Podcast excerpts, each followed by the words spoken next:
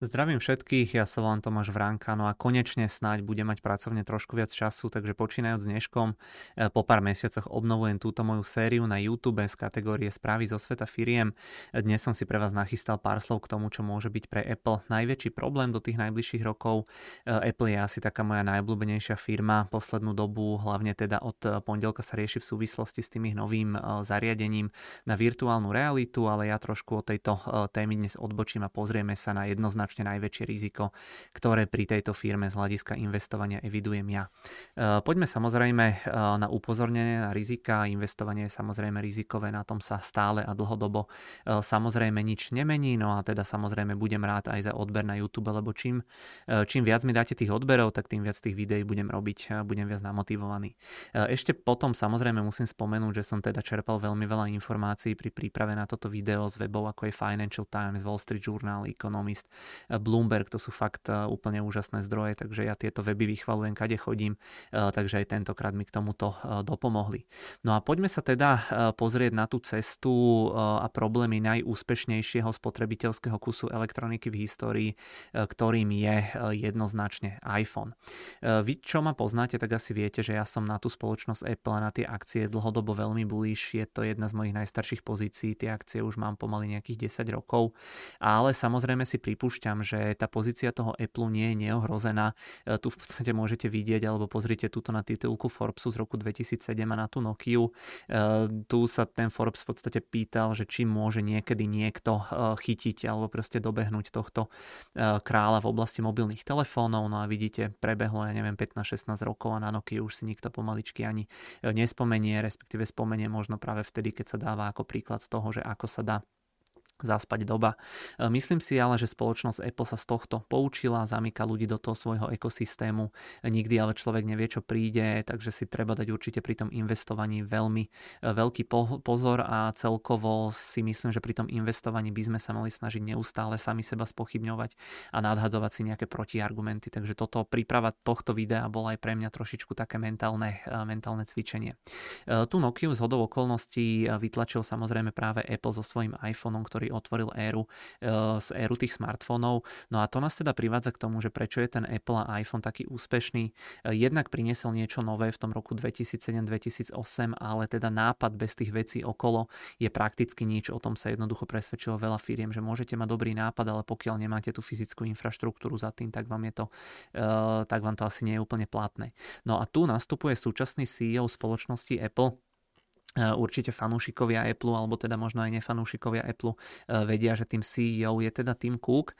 No a Tim Cook naozaj by som povedal, že jednoducho je to proste človek, ktorý stojí za týmto, za týmto celým. No a Tim Cook práve za ešte éry Steve Jobsa vytvoril ten reťazec, vďaka ktorému je tá výroba iPhoneu možno v takejto kvalite, spolahlivosti a rozsahu, ako ju poznáme dnes. Jeden z dôvodov konca Nokia bolo aj to, že Apple proste stavil na výrobu hardveru v Číne, čím Nokia predčil. E, existuje taký rebríček e, Supply Chain Top 25. E, tu sa hodnotia najlepšie logistické siete alebo reťazce. V roku 2007 tam Apple skočil na druhé miesto. No a Tim Cook nastúpil do Apple v roku 1998, myslím, že on prišiel z IBM a mal riadiť v rámci Apple tie svetové operácie, ale pred nimi ešte teda predtým Apple presúvalo, alebo presúvalo výrobu aj kopec iných technologických spoločností.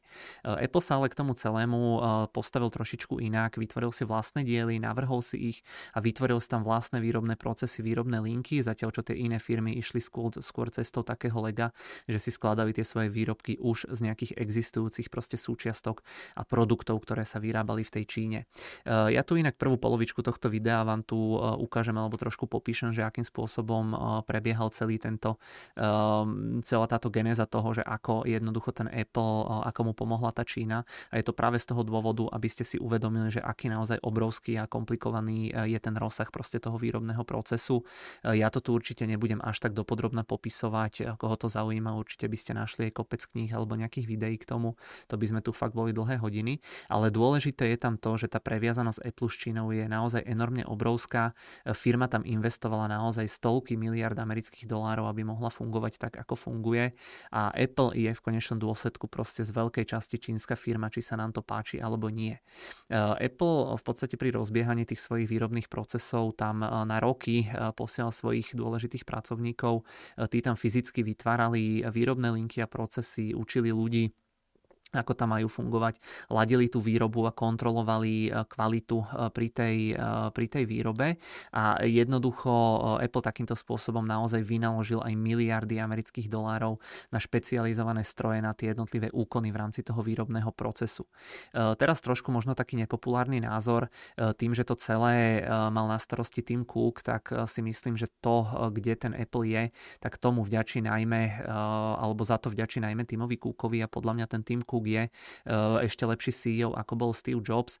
Eh, Buffett eh, raz dokonca povedal, že Cook možno nevymyslí taký pekný a geniálny produkt ako Steve Jobs, ale že rozumie svetu do takej miery, že za 60 rokov svojho podnikania stretol len veľmi málo riaditeľov, ktorí by sa mu mohli rovnať. Takže povedal by som to tak, že Steve Jobs bol naozaj cool tými svojimi prístupmi, ale Cook je podľa mňa asi najschopnejší manažer na svete a vybudoval naozaj niečo, niečo veľmi veľké. To je na jednej strane super, e, Čína, veľká krajina, vymakaná výroba, stovky miliónov potenciálnych pracovníkov s dobrou kvalifikáciou a tak ďalej. E, tomu nemôže konkurovať žiadna iná krajina. E, alternatívy sa tam hľadajú ťažko, ale má to svoje rizika a pozrieme sa teda na ne. K tomu sa samozrejme v priebehu videa ešte dostanem. Podľa všetkých tých ľudí, čo to v podstate videli, alebo podľa nejakých insiderov, ktorí pracovali v Apple v rámci rôznych ako nejakých článkov a rozhovorov som čítal, že tí ľudia pochopiteľne nechcú byť menovaní kvôli nejakým tajom tajomstvám a mlčanlivosti, ale teda tí ľudia, čo sú do toho zasvetení, tak hovorili, že, že naozaj tie továrne v tej Číne sú veľkolepé. E, Tim Cook bol odjak známy tým, že jednoducho je posadnutý detailami. Je to taká stará škola od Steva Jobsa a práve preto tie reťazce fungujú tak výborne, pretože on mal na starosti ich budovanie.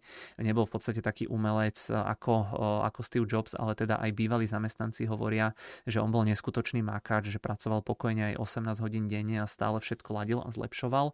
No a záverom toho celého bolo to, že Apple v rámci tej Číny fungoval tak efektívne, že obratkovo zásob alebo teda dielov pri výrobe e, ich produktov bola 2,5 krát lepšia ako mala na vrchole e, Nokia a dokonca 12 krát lepšia ako mala napríklad Coca-Cola. E, Apple mal taký zvláštny prístup, pretože ako jedna z mála firiem investoval miliardy do strojov, ktoré boli síce ich, ale nepoužívali ich vo vlastných fabrikách a v prípade Apple to fungovalo tak, že oni zainvestovali tie miliardy a potom tie stroje dávali do fabrik iným firmám. Eh, odhady hovoria, že už v roku 2012 mali tieto aktíva v Číne, tie stroje, eh, na ktorých alebo pomocou ktorých sa vyrábajú tie veci, vyššiu hodnotu ako všetky budovy a predajne Apple dokopy. Takže Apple tam išiel trošku takou zvláštnou cestou. To, že to bolo všetko až, až prehnane presné a efektívne umožnilo Steveovi Jobsovi a Johnnymu Ivovi, to bol teda hlavný dizajner, môžete ho vidieť tuto na tom obrázku. Toto je Steve Jobs, tuto je Johnny Ive. A tejto dvojici v podstate to umožnilo vytvárať produkty, ktoré sa predtým nedali, alebo teda si to firmy mysleli, že sa to nedá. Johnny Ive bol tiež taký perfekcionista a v roku 2008 uviedli na trh eh, MacBook Pro. Eh, ten môžete vidieť tuto na obrázku a ten bol revolučný v tom, že to jeho telo bolo z jednej časti hliníka, čo dovtedy nikto nevedel, alebo si myslel, že v takomto veľkom rozsahu nie je úplne možné spraviť, lebo jednoducho neexistovali na to také presné stroje, že väčšinou sa to vtedy alebo predtým skladalo z viacerých častí. No a eh, Apple v podstate takýmto spôsobom investoval miliardy do tých strojov v Číne kde boli tie prevádzkové náklady nižšie a boli tam aj kvalifikovaní ľudia, vysokoškolsky vzdelaní inžinieri a tak ďalej. A v konečnom dôsledku teda za nižšie náklady dokázal vyrábať eh, takéto veľmi pekné a kvalitné veci eh, dizajnové, čím sa teda líšil od tej konkurencie, lebo tie Appleské veci odjak živa boli dizajnovo proste niekde inde, ako bol ten priemer toho trhu a to teda Apple vyhuplo tam, kde je. Z toho, čo som načítal, e, keď som k tomu hľadal nejaké veci, tak e, tie CNC stroje, pomocou ktorých sa to obrába, e, tak pokojne jeden ten stroj mohol stať 500 tisíc, 500 tisíc až 1 milión dolárov a na tú hromadnú výrobu ich dovtedy nikto nepoužíval, pretože to bolo veľmi drahé aj tá údržba a používalo sa to primárne iba na nejaké prototypy pri tej výrobe, ale teda Apple ich údajne vyladil a kúpil ich v tom prvom kole až 10 tisíc, čo rozbehlo tú masovú perfekcionistickú výrobu a podobný princíp potom zreplikovali aj aj pri výrobe teda tých iPhoneov a opäť podľa nejakých insider ľudí z Apple nebolo vtedy na svete dosť CNC strojov, ktoré by to zvládli, lebo rástli prvé roky tie exponenciálne z hľadiska objemu tej výroby, takže normálne Apple vtedy trošku údajne boostol aj ten trh alebo dopyt proste plošný v celom svete po tých CNC strojoch na výrobu teda tejto elektroniky. No a údajne tie prvé roky fungovali tak, že sa manažment a inžinieri presúvali do Číny a mali potom pohovory so šéfmi tých zariadení, čo tam už fungovali a tam ich naozaj dlhé hodiny bombardovali otázkami, až kým sa teda z toho eh, tí zamestnanci alebo tí manažéri tých závodov nezrutili alebo nezosypali. Eh, potom sa zase zobral druhý vedúci závodu, potom ďalší a ďalší a takto Apple v podstate prenikal do celého procesu cez všetkých podstatných ľudí v tých daných fabrikách. No a ak sa Apple ten závod zapáčil, tak v podstate dal ponuku, kde sa zaviazal k tomu, k určitému objemu toho dopytu, ale zároveň sa musel zaviazať aj ten závod k tomu, že jednoducho bude schopný pomocou Apple eh, vyrobiť alebo vytvoriť obrovské objemy výroby a eh, Apple teda tej fabri- fabrike dodal to vybavenie a áno, aj toto mal vyladiť na starosti Tim Cook, bola to jeho škola, on údajne vymyslel všetky tieto postupy, eh, aj teda dusenia tých, tých ľudí alebo tých manažérov. Takto teda Apple prenikal pomaličky do tých výrobných závodov v rámci Číny a teda podľa insiderov, čo pritom boli, tak hovorili, že Apple naozaj išiel až na kosť úplne proste tých závodov a sranda je, že to teda celé vymyslel Tim Cook, ktorý vyzerá ako milý, sympatický pán v rokoch. E, on už myslím, že má 60 rokov, vyzerá naozaj ako taký pohodiak, ale z toho, čo som čítal, e, tak on je proste obrovské zviera s obrovským rešpektom a uznaním tých zamestnancov a jednoducho, keď sa niečo nedarí v rámci toho Apple, takže ľudia sa veľmi boja mu to ísť povedať, že on naozaj e, vyzerá v pohode, ale naozaj on je zase možno trošičku z inej strany, ako bol Jobs, perfekcionista, ale tiež dbá proste na tie veci. No a e, v konečnom dôsledku ono tie tlaky zo strany Apple proste posúvali tých dodávateľov za hranice toho, čo si mysleli, že zvládnu. E, Cook, e, čo bola ešte jeho taká výhoda, bola taká nebojacnosť, pretože on sa naozaj nebal uzatvárať kontrakty na dlhé roky vopred vo veľmi veľkých objemoch. Fabriky sa teda nebali a mali istotu a preferovali Apple pred inými výrobcami, plus samozrejme tlačil na tie náklady. Ja som tiež niekde čítal, že on pri vyjednávaní cien proste nejakých komponentov do počítačov alebo iPhoneov, tak pri tých rokovaniach že vraj vyjednávali jednotkové ceny tých výrobkov až na 4 desatine miesta, pretože naozaj v takom obrovskom rozsahu, to sa bavíme proste pokojne o miliónoch amerických dolárov. E, okrem toho e, v tomto období e, tých 15-20 rokov dozadu išla tomuto celému dosť naproti aj tá čínska vláda, ktorá podporovala projekty a infraštruktúru finančne aj nefinančne, aj daňovými úľavami, aj proste personálnymi nejakými podporami a tak ďalej. No a túto príležitosť spozoroval Foxconn asi najznámejší zmluvný výrobca Apple, e, ten rískol a postavil obrovské zariadenia, najväčšie v meste e, z Hangzhou, neviem, či to, či to správne čítam, to je v podstate ten čínsky názov, ale tomu sa zvykne hovoriť aj ako Apple City. Tu máte záber z Google Map, ktoré som, ktorý som teda spravila naozaj, sú to proste obrovské, obrovské výrobné zariadenia. No a outsourcing výroby dával Apple možnosť aj pružnejšie, pružnejšie reagovať na tú výrobu, proste keď nebola práca, tak to bol problém Foxconu a nie toho Apple, takže ten Apple aj na základe tohto dokázal fungovať pružnejší. Ľudí v rámci tej Číny je tam dostatok, to je v podstate jeden z tých dôvodov, prečo Apple nevyrába v rámci Spojených štátov amerických. E, tam jednoducho ľudia veľakrát chcú robiť nejakú lepšie platenú, sofistikovanejšiu prácu a jednoducho by toľko ľudí nezohnali v takomto rozsahu. Ani keby chceli, plus tie mzdy sú tam násobne vyššie. Ono potom boli pokusy pred pár rokmi vrátiť čas výroby do Ameriky, ale úplne sa to nesretlo proste s nejakým úspechom alebo pochopením, takže e, ten outsourcing naozaj sa to tu budovalo proste 10, 15, 20 rokov tie reťazce a aj sa to teda vyladilo e, takmer k dokonalosti. Eh, ja v podstate toto celé, ono to zatiaľ tak znie, eh, že to hovorím preto, aby som tu eh, nejakým spôsobom adoroval alebo vyzdvihoval Apple a Tima Cooka, ale realita je taká, že ja to hovorím preto, aby ste pochopili, že čo za monštrum je proste tá firma, že naozaj vybudovanie tých reťazcov, že to nie je len tak, že si niečo objednáte z Číny, ale že to bola naozaj systematická dlhodobá práca proste stoviek alebo tisícok ľudí z toho Apple a naozaj im to trvalo dlhé, dlhé roky a tým pádom vyladili tie procesy, tie reťazce a tú výrobu. E, poďme ale na tie čísla, ako to momentálne teraz vyzerá. E, veľmi zjednodušene naprieč celým produktovým radom tu Apple vyrába cez 90% svojich výrobkov. Niekde je to trošičku viac, niekde je to trošičku menej, ale proste drvia väčšina výroby Apple je koncentrovaná v Číne tým, že tam ladili takto tie reťazce. A tu môžete vidieť, že okolo roku 2022, že možno 95% iPhoneov sa vyrába Číne, v Číne, 95% AirPodov, Macov možno 98%, iPadov tiež možno 98%, a je tu tendencia, že ten podiel tej Číny vidíte, že postupne takto klesá, ale klesá len teda veľmi pomaly. A ak si to porovnáme napríklad s konkurenčným Samsungom, tak ten sa dlhodobo z Číny výrazne stiahuje preč a väčšinu mobilov vyrába v iných krajinách. E, oni niečo vyrábajú, myslím aj v nejakej Brazílii alebo proste aj naozaj rôznych iných azijských, ale aj mimo azijských krajinách. E, pokiaľ si zoberieme ale iný big tech, tak e, by som povedal, že Microsoft má iba myslím možno nejakých 5-7% tržieb teda z tej Číny, Meta, Alphabet a Amazon, tí tam nepodnikajú takmer vôbec, alebo teda absolútne vôbec. Problém môže mať z tých veľkých firiem napríklad ešte Tesla alebo Micron z hľadiska toho dopytu, pretože oni tam majú veľmi veľkú časť toho dopytu, ale nie je to pre nich až taký problém z hľadiska tej produkcie, takže určite Apple je najodkazanejšia firma na tú Čínu, aká je, aspoň teda minimálne spomedzi tých veľkých technologických amerických spoločností. No a napriamo Apple zamestnáva v tej Číne zhruba, alebo teda len 14 tisíc ľudí, ale v rámci teda dodávateľov eh, by to malo byť až 1,5 milióna ľudí, ktorí sa podielajú na eh, fungovanie alebo na behu celého tohto kolosu. No a tým sa dostávam teda k tej pointe, ale teda asi už viete, kam mierim vidíte asi, čo, je, čo, čo sa deje vo svete a že tých rizik tam jednoducho každým e, týždňom alebo každým mesiacom výrazne e, teda pribúda. No a začal by som teda tým rizikom, e, tou samotnou Čínou, to asi ste zachytili, že tá Čína má naozaj posledné roky veľké ekonomické problémy.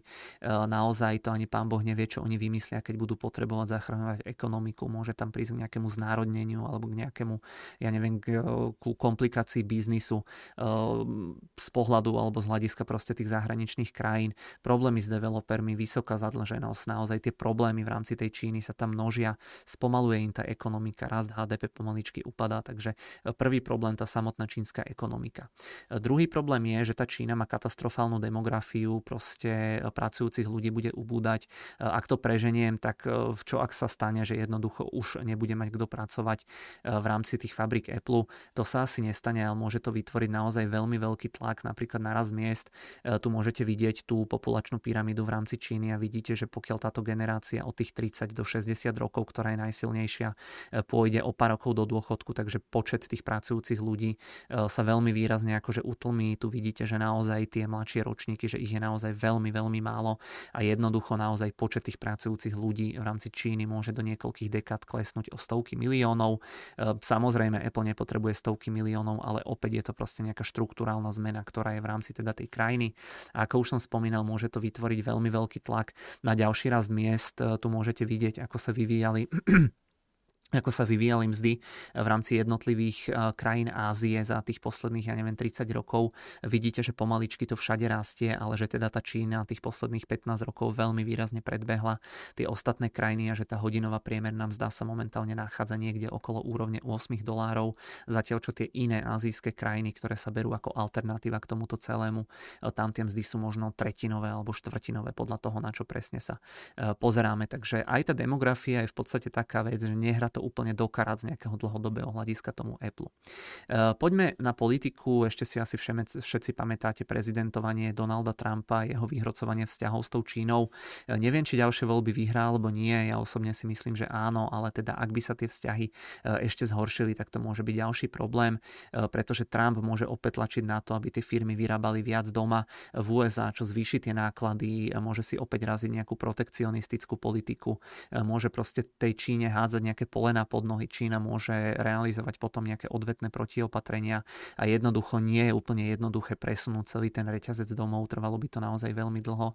A tu práve vidíte jednu z takých malých fabrik, kde myslím, že vyrábajú meky, eh, meky pročka v Amerike, ale ako som spomínal, nechcem mi zase nejaké dohlbky, ale boli tam, bolo tam veľmi veľa problémov. Takže eh, toľko aj ten politický aspekt toho chladnutia alebo zhoršovania vzťahov západu s Amerikou.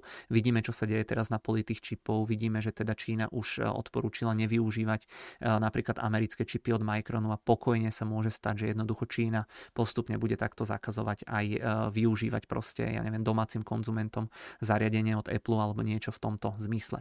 Pri tej politike ešte ostaneme, asi tiež vieme, čo sa deje v oblasti Tajvanu, ktorý si Čína nárokuje ako svoje územie.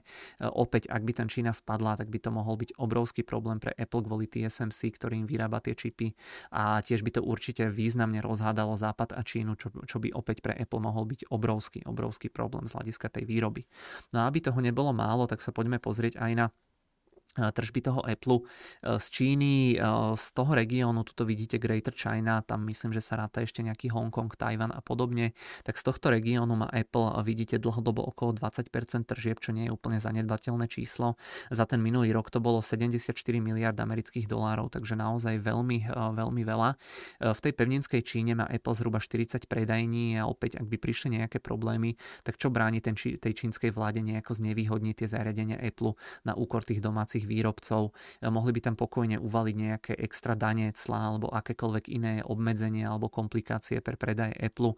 Proste tých rizik je tam v súvislosti s tou Číňou e, naozaj strašne, strašne moc. E, určite z hľadiska proste toho výrobného reťazcu, ale aj z hľadiska toho dopytu, aj po stránke tržieb, aj po stránke predajov. Jednoducho Apple musí postupovať naozaj veľmi, veľmi opatrne a veľmi akože tak po špičkách, lebo oni by mohli spraviť jeden zlý krok a vidíme, čoho je Čína schopná pri boji proti veľkým spoločnostiam. Primárne teda sme to videli e, v tom, alebo z toho hľadiska, ako bojovali proti tým domácim techom, ale ja nemám problém veriť tomu, že jednoducho Čína by nemala problém takto odstaviť aj takúto zahraničnú veľkú e, firmu. Takže aj ten Apple, pokiaľ by tú výrobu veľmi výrazne začali presúvať inde, tak si myslím, že Čína už len strúcu, že by mohla začať robiť zle. No a toto celé, že Apple je takto odkázaný na tú Čínu, tak stavia túto spoločnosť do veľmi, veľmi nekomfortnej situácie situácie, lebo Tim Cook e, určite vie, že on proste musí robiť veci tak, ako chce Čína, chváliť ju a navonok hovoriť o výborných vzťahoch. E, myslím, že aj po covide, on keď prvýkrát tam letel, tak tiež tam mal také prehlásenie, že ako podporujú tú spoluprácu a že všetko je tam výborné a tak ďalej. E, určite si tiež pamätáte aj teda protesty v Číne z toho minulého e, roka, tak to nejako to tam vyzeralo a potom tie e, protesty boli čiastočne aj vo fabrikách Foxconu, ktorý pre Apple vyrába. O to ale primárne nejde, ale ide tam o to, že jednoducho Apple si nemôže tú vládu rozhádať. Takže keď niečo po Apple v Číne tá vláda chce, tak Apple jednoducho šúcha nohami a spraví to. Čínska vláda aj tie protesty, ktoré tam boli, tak ona ich určite nechce tolerovať, pretože v Číne navonok musí byť všetko teda v poriadku a jednoducho bojovala proti tým protestom alebo protestujúcim aj fyzicky, že tam nabehla nejaká polícia, ich tam látili obuškami, ale e, samozrejme proti nim bojovali aj elektronicky napríklad, takže obmedzila ľuďom možnosť komunikácie, aby, aby sa neorganizovali na tých protestoch. E, čínska komunistická vládnúca strana chcela tiež zabrániť šíreniu videí z tých protestov a keďže teda väčšina komunikácie v krajine prebieha, e, prebieha v rámci ich domácich sociálnych sietí, tak tam tí cenzory si to vedia veľmi jednoducho cenzurovať alebo proste postrážiť. Ale teda teda Apple má v rámci svojich zariadení takú vychytávku AirDrop, že napriamo v plnej kvalite pošlete to, čo chcete. Napríklad aj tie videá z tých protestov z jedného telefónu na druhý telefón, len musíte byť teda v blízkosti, ja neviem, do 10 metrov a jednoducho na toto tí cenzory úplne dosah nemali. No a teda vláda podľa toho, čo som čítal, tak zatlačila na Apple, eh, aby jednoducho možnosť toho airdropu v krajine na tých zariadeniach dočasne obmedzila. Okrem toho Apple napríklad zakázal aj apku hkmap.live, eh, kde demonstranti sledovali sledovali napríklad aj pohyb policie, e, sú tam aj nejaké bezpečnostné výnimky v rámci iOS, aby proste nebol taký bezpečný. No a napríklad v čínskom App Store nie sú ani rôzne zahraničné spravodajské weby alebo respektíve teda ich aplikácie, takže tam tých obmedzení je naozaj veľmi e, veľké množstvo, na ktoré teda Apple takto naráža. No a na jednej strane e, toto celé sa dá vyložiť alebo argumentovať zo strany Apple tak, že jednoducho Apple podniká v súlade s miestnymi zákonmi, na strane druhej sa to dá ale vyložiť tak, že Apple na pokyn tej čínskej vlády e, obmedzuje takýmto spôsobom slobodu prejavu. E, vyberte si každý sám, že ako, aká by bola tá vaša argumentácia. Ja by som povedal, že chápem v podstate obe tie strany, aj keď sa na to pozeráme tou západnou optikou, tak skôr teda by som sa asi priklonil, priklonil na tú, na tú druhú druhu, alebo teda do tej druhej skupiny ľudí. Eh, Apple v podstate musí mať teda s tou Čínou z tých eh, pochopiteľných dôvodov, ktoré som spomínal, veľmi dobré vzťahy. Eh, Tim Cook údajne do tej krajiny často lietal v minulosti, aby tam rokoval s vládou. V roku 2016 uzatvoril niekoľkoročnú dohodu o tom, že vynaloží skoro 300 miliard amerických dolárov. Tuto máte konkrétne napísané 275 miliard dolárov na podporu čínskej ekonomiky vo forme investícií a pracovných viest. Takže Apple zároveň potrebuje diverzifikovať diverzifikovať výrobu, ale zároveň teda sa k tej Číne viaže aj takýmto spôsobom čoraz viac a pochopiteľne to robí z toho dôvodu, aby jednoducho tú Čínu nenaštval tou svojou diverzifikáciou výroby. No a v rámci tohto údajne firma začala aj viac spolupracovať s čínskymi dodávateľmi na úkor tých tajvanských, napríklad na úkor toho Foxconu, čo som spomínal, to je tajvanská firma, alebo na úkor toho Výstronu a Pegatronu, to sú takí najväčší subdodávateľia v oblasti tej elektroniky. No a tomuto sa neoficiálne hovorí červený dodávateľský reťazec. Čína proste Apple tlačí, aby preferovala domáce firmy a aj tu môžete vidieť, že nejakí dodávateľia z hľadiska výroby Apple v roku roku 2017, že v Číne ich bolo 41 a teraz ich je, alebo v roku 2020 už ich bolo 51. To znamená, že je tam nárast o 10, ale vidíte, že dodávateľia zo všetkých iných krajín, Tajvan, Japonsko a Spojené štáty americké klesajú. Takže aj tu sú teda tie tlaky, aby ten Apple v rámci Číny ako dodávateľov alebo nejakých subdodávateľov alebo tých e, firiem, ktoré konštruujú tie iPhony a inú elektroniku, preferoval práve tie domáce, e, domáce čínske firmy. No a jednoducho aj aj e, JP Morgan e, odhadoval, že sa zvýši počet čínskych firiem na výrobe e, iPhoneu zo 7% na 24% do roku 2025. Takže aj tu je veľmi pekne vidieť tá schizofrénia, že jednoducho na jednej strane sa Apple chce odputať od tej Číny a na druhej strane spoluprácu s tou Čínou ešte viac musí proste prehlbovať. Rok potom to sa Tim Cook nechal odfotiť aj na výrobnej linke vo firme Luxshare, to je práve jeden z tých nových dodávateľov, ktorému veľmi výrazne vystrelil vystrelili nahor teda tržby a že vraj to bola proste taká dohoda, že aby to podporilo aj e, akcie tej spoločnosti, tak Tim Cook sa nechal takto odfotiť e, na tej výrobnej linke, ktorá je teda jedna z tých čínskych, e, jeden z tých čínskych nových dodávateľov. No a teda, čo je tam nepríjemné pre ten Apple, je aj tá vec, že Apple týmto riskuje stratu plnej kontroly nad tým svojim výrobným a dodávateľským reťazcom. Tá Čína je z hľadiska podnikania naozaj nevyspytateľná a opäť sme teda pri tej previazenosti a manažery Apple aj v minulosti e, údajne veľmi, veľmi často pred príchodom toho covidu cestovali do tej Číny, aby to tam udržali v chode, zároveň aby to dianie im proste nejako ako keby neunikalo. A údajne mal Apple pred pandémiou denne zabukovaných 50 miest e, v lietadlách United Airlines. E, to bol, to bol v podstate nejaký lík údajov zo strany United, že tieto informácie sa prevalili náhodou, ale môžete vidieť, že, že naozaj, keď Apple mal každý deň 50 leteniek pre 50 ľudí do tej Číny a naspäť, tak vidíte, že oni tam naozaj cestovali proste hore-dole ako na bežiacom páse, aby, aby tam dozerali proste na ten výrobný proces. No a e, ďalšia zaujímavá vec, e, kde môžeme vidieť alebo evidovať ďalší nejaký problém alebo transformáciu Číny je to, že tá Čína bola zo začiatku známa ako montážna, lacná montážna dielňa, ale postupne sa naozaj vypracovala na high high-tech výrobu, e, je tu v podstate aj to riziko, že sa tá Čína naozaj na tomto celom učí a krádne duševné vlastníctvo. Ono to vidíme pri autách alebo elektronike, že 15 rokov dozadu by ste si čínske auto alebo proste mobil nekúpili, ale dnes sú to naozaj plnohodnotne konkurenčné e, alebo konkurencieschopné zariadenia. No a jedného dňa možno naozaj oni ten, ten Apple vykopnú proste z tej Číny alebo zakážu a naozaj vyrobia čínsky iPhone, aj keď vieme, že ono to je veľmi zložité, ale pokojne by si mohli vymyslieť nejakú výhovorku a jednoducho ten Apple rýchlosť tej krajiny začať pomaličky takto vytláčať. Je to nepravdepodobné, ale proste tá šanca je určite vyššia ako nula. E, Apple takto čínskym firmám poskytuje e, v podstate bezplatné školenia, pretože ono aj ten prienik tých zahraničných západných firiem do tej Číny e, veľakrát nemohol byť taký automatický, že prišla tá firma a začala tam vyrábať, ale museli to riešiť formou partnerstiev s domácimi firmami. A tie domáce firmy sa 5, 10, 15 rokov učia, vykradnú mu to know-how, niečo sa naučia, jednoducho môžu veľakrát potom rozbiehať vlastné vlastné nejaké čínske, e, čínske biznisy. No a eh, Apple takto čínskym firmám eh, pomáhal, alebo teda pomáha sa učiť a Apple tento problém priznával inak aj v dokumentoch pre americkú komisiu pre cené papiere, kde hovoril, že s príchodom covidu, alebo že ten príchod covidu nepriaznivo ovplyvnil jeho dodávateľský reťazec, lebo tam nemohli jeho zamestnanci tak často cestovať a proste dozerať tam na tie veci a že im tam možno trošku začalo unikať to dianie. Eh, Číne to teda pomohlo aj tak, že iní veľkí výrobcovia videli, čo tá Čína dokáže pri tom Apple, tak sa na ňu tiež obrátili a kopec, kopec eh, tej elektroniky sa začal no, tých posledných 15 rokov vyrábať v tej Číne namiesto, ja neviem, Japonska, Tajvanu a tak ďalej. No a tá vyspelosť tej Číny eh, v tejto oblasti je naozaj masívna, existuje taká certifikácia manažerstva kvality eh, so značkou alebo skrátkou ISO 9001, je to v podstate taká norma nejakých vysoko kvalitných a presných proste fabrík a podobných vecí. No a len pre zaujímavosť, tak v Číne ju malo v roku 2021 420 26 716 fabrik a organizácií. Pre porovnanie India mala zhruba 36 505 a USA 25 561. Takže aj tu je vidieť, že jednoducho tá Čína je naozaj high-tech krajina a určite to nie je len taká nejaká jednoduchá montážna dielňa. Čína sa teda veľmi veľa učí, pomohli aj tieto kroky a práve preto je svetovou, svetovou dvojkou, svetovou dvojkou vo všetkom. Proste nech si myslí, kto chce, čo chce, ale vo svete sú podľa mňa iba dve ekonomické a teda aj vojenské veľmoci. USA a Čína to sú s veľmi veľkým odstupom a prehľadom dve svetové najväčšie e, ekonomiky, ktoré ovládajú ako keby väčšinu proste aj toho e, nejakého obchodu e, svetového, ale aj väčšinu proste výroby, väčšinu tej high-tech výroby.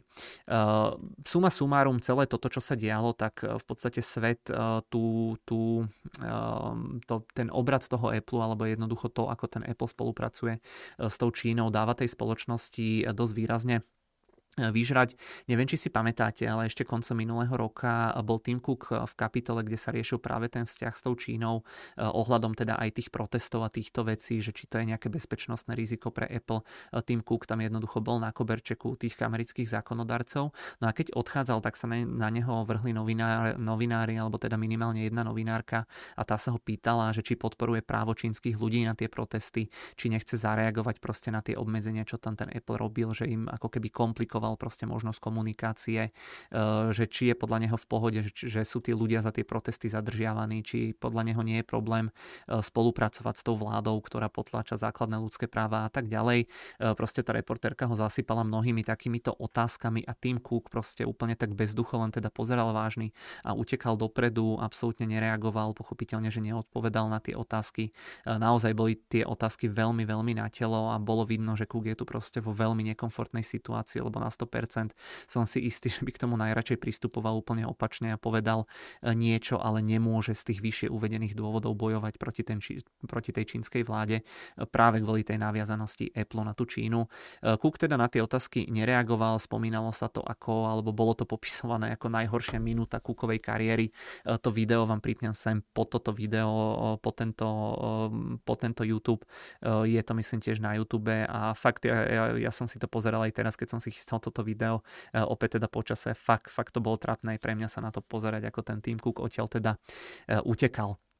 No ale teda čo s tým? Eh, ľudia väčšinou sú zvyknutí eh, hľadať aj nejaké riešenia, nie sa iba stiažovať na tie problémy. Eh, takže pochopiteľne sa začala hľadať už dlhé roky dozadu zo, stranu, zo strany Apple nejaká alternatíva, ktorou môžu byť krajiny alebo zo skupenie krajín, ktoré sa prezýva alebo ktorému sa hovorí Alt Asia alebo teda Alt Asia.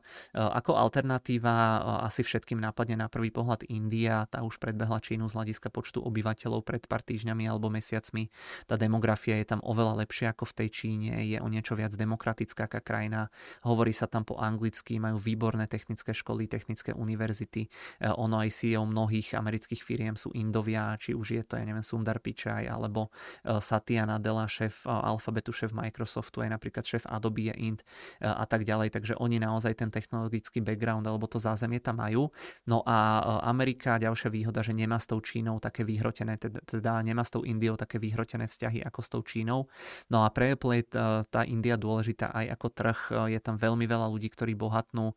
1,4 miliardy obyvateľov, veľa z nich naozaj ešte veľmi teda chudobných. iPhone tam má iba zatiaľ pár percent ľudí. Myslím, že tam prečasom otvárali aj nejaký prvý veľký Apple Store. Apple tu potom pomohli aj iní výrobcovia mobilov a elektroniky, ktorí sa sem stiahujú už dlhodobo do tej Indie a výroba elektroniky tu už má tiež nejakú akú takú tradíciu. Sú tu vybudované už aspoň nejaké tie dodavateľské reťazce. E, minulý rok e, sa v rámci Indie vyrábalo až 16% smartfónov z tých celosvetových predajov, čo už mi príde ako celkom slušné číslo. No a teda Apple tu už pôsobí e, v takej menšej miere. Oni každoročne po pár mesiacoch od spustenia výroby nového iPhoneu, tak ten iPhone začnú vyrábať teda aj v tej Indie, ale tvorí to naozaj iba veľmi maličkú časť produkcie v rádoch nízkych jednotiek percent. E, sú to naozaj teda len drobné. No a potom tomuto trendu ide naproti aj samotná India, ktorá podporuje podobné e, iniciatívy, tak ako to Čína robila možno 20-30 rokov dozadu. Nie je to ale až také jednoduché, ten pracovný trh je tam horší. Ono pokojne sa pozrite, tu vidíte vidíte, že v rámci Číny je 950 miliónov potenciálnych zamestnancov, v rámci týchto krajín 1,4 miliardy, vidíte tu v podstate aj nejaký výhľad do budúcna, vidíte tu aj objem exportu do Spojených štátov amerických, takže ono z hľadiska toho počtu tých zamestnancov to nie je úplne najhoršie, ale teda nie je to, nie je to úplne jednoduché, proste ten pracovný trh je tam horší, primárne sa tam vyrábajú lacnejšie telefóny, e, zatiaľ čo Apple ide proste na ten dizajn, na tú kvalitu, ktorú tam e, šteloval v rámci tej Číny 15 rokov a jednoducho si nemôže dovoliť vyrobiť zlý produkt. E, je to vidieť v podstate aj túto na grafe, pretože Apple tvorí asi 15% predajov mobilov vo svete z hľadiska toho objemu alebo z hľadiska kusov, ale berie si až zhruba 80% z toho celkového zisku. Takže to, že tie zariadenia sú proste kvalitné a pekné a dobre zlícované a dobre fungujú a máte z nich naozaj taký pocit, že ten telefón je drahý, tak dáva Apple aj možnosť si pýtať za tie zariadenia viac a jednoducho tam v rámci niektorých tých iných azijských krajín, keď už sa čas výroby presúvala, či už zo strany Apple alebo zo strany iných spoločností, e, tak tam boli problémy s tou kvalitou a jednoducho pokiaľ by tá kvalita išla dole, tak aj tie zisky by pravdepodobne e, klesali. E, okrem toho má India potom aj oveľa horšiu fyzickú infraštruktúru, ako napríklad Čína. Oni majú oveľa horšie prístavy, cesty, letiska a tak ďalej. Spomínajú sa tam potom ešte aj aj tie iné krajiny, ktoré ja som tu mal nakreslené v rámci tej mapy, nejaké to Tajsko, Vietnam, Bangladeš a tak ďalej. E, Indonéziu tu môžete vidieť. Sem keď sa pozriete na tú mapu, tak teoreticky ako celok e, by to fungovať mohlo, ale už by to bolo viac také rozdrobené, máte tam viacero legislatív, jednoducho tie miesta sú e, od seba už relatívne ďaleko zatiaľ, čo v podstate veškerá výroba tej elektroniky sa v Číne sústredí v rámci toho východného pobrežia. E, ešte prás, keď sa potom pozrieme na tie mzdy, tak e, tie sú teda o dosť nižšie ako v tej Číne, čo som ukazoval. E, napríklad do Vietnamu sa už teraz stiahuje výroba niektorého príslušenstva a každým teda rokom má rásť. Apple má potom aj tie tzv. týmy tigrov, ktoré pracujú na slabých miestach v dodavateľských reťazcoch a práve teda tieto skupiny ľudí sa snažia nájsť nejaké alternatívne cesty, alternatívne výrobné proste reťazce a logistické dodavateľské reťazce, aby Apple mohol tú výrobu pre presúvať niekde inde.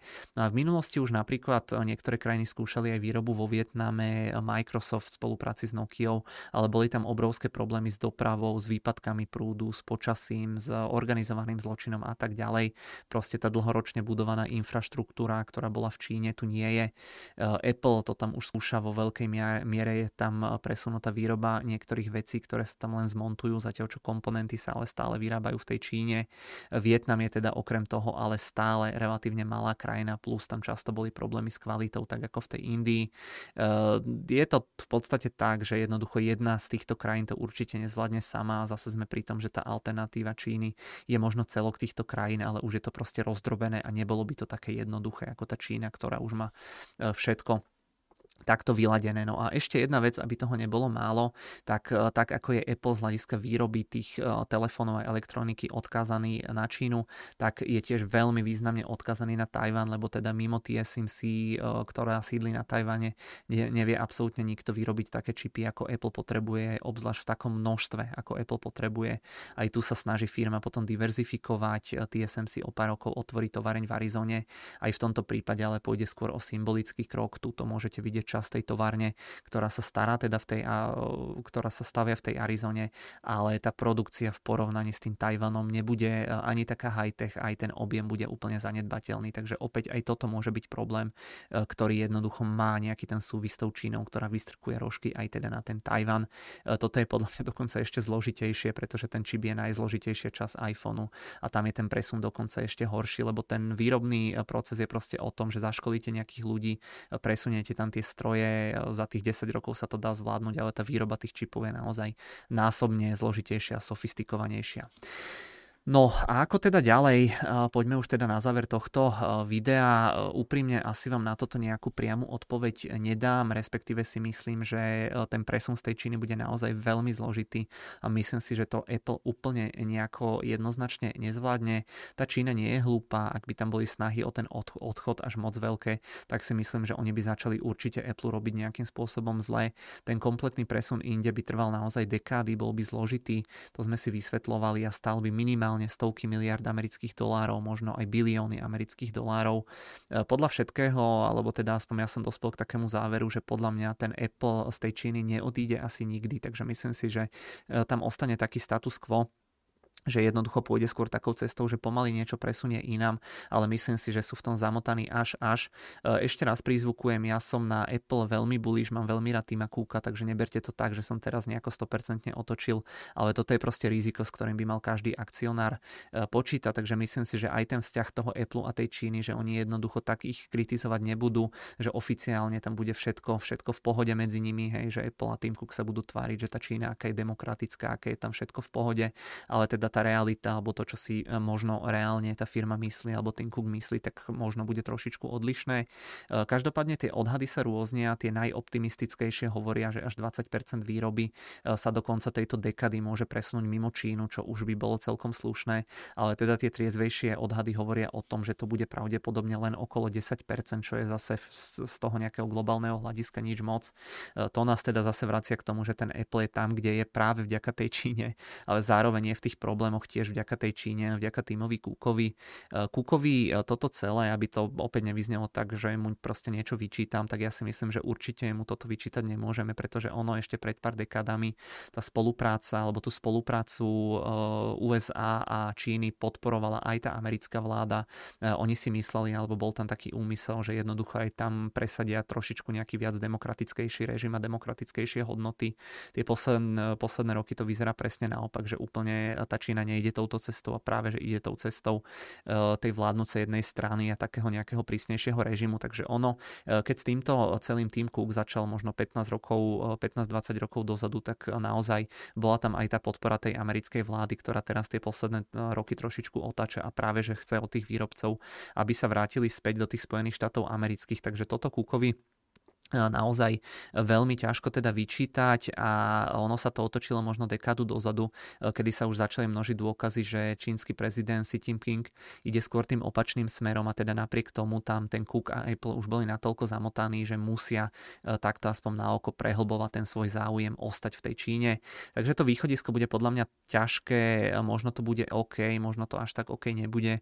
Nemyslím si, že jednoducho Apple by kvôli tomuto nejakým spôsobom skrachoval alebo mal nejaké obrovské, obrovské obrovské problémy, ale určite Apple je jedna z najobľúbenejších firiem, jedna z najobľúbenejších akcií a myslím si, že naozaj každý človek, čo má tú akciu, by mal poznať e, tieto rizika, takže dúfam, že vám toto video niečo dalo a ak ste o tomto riziku nevedeli, tak už viete.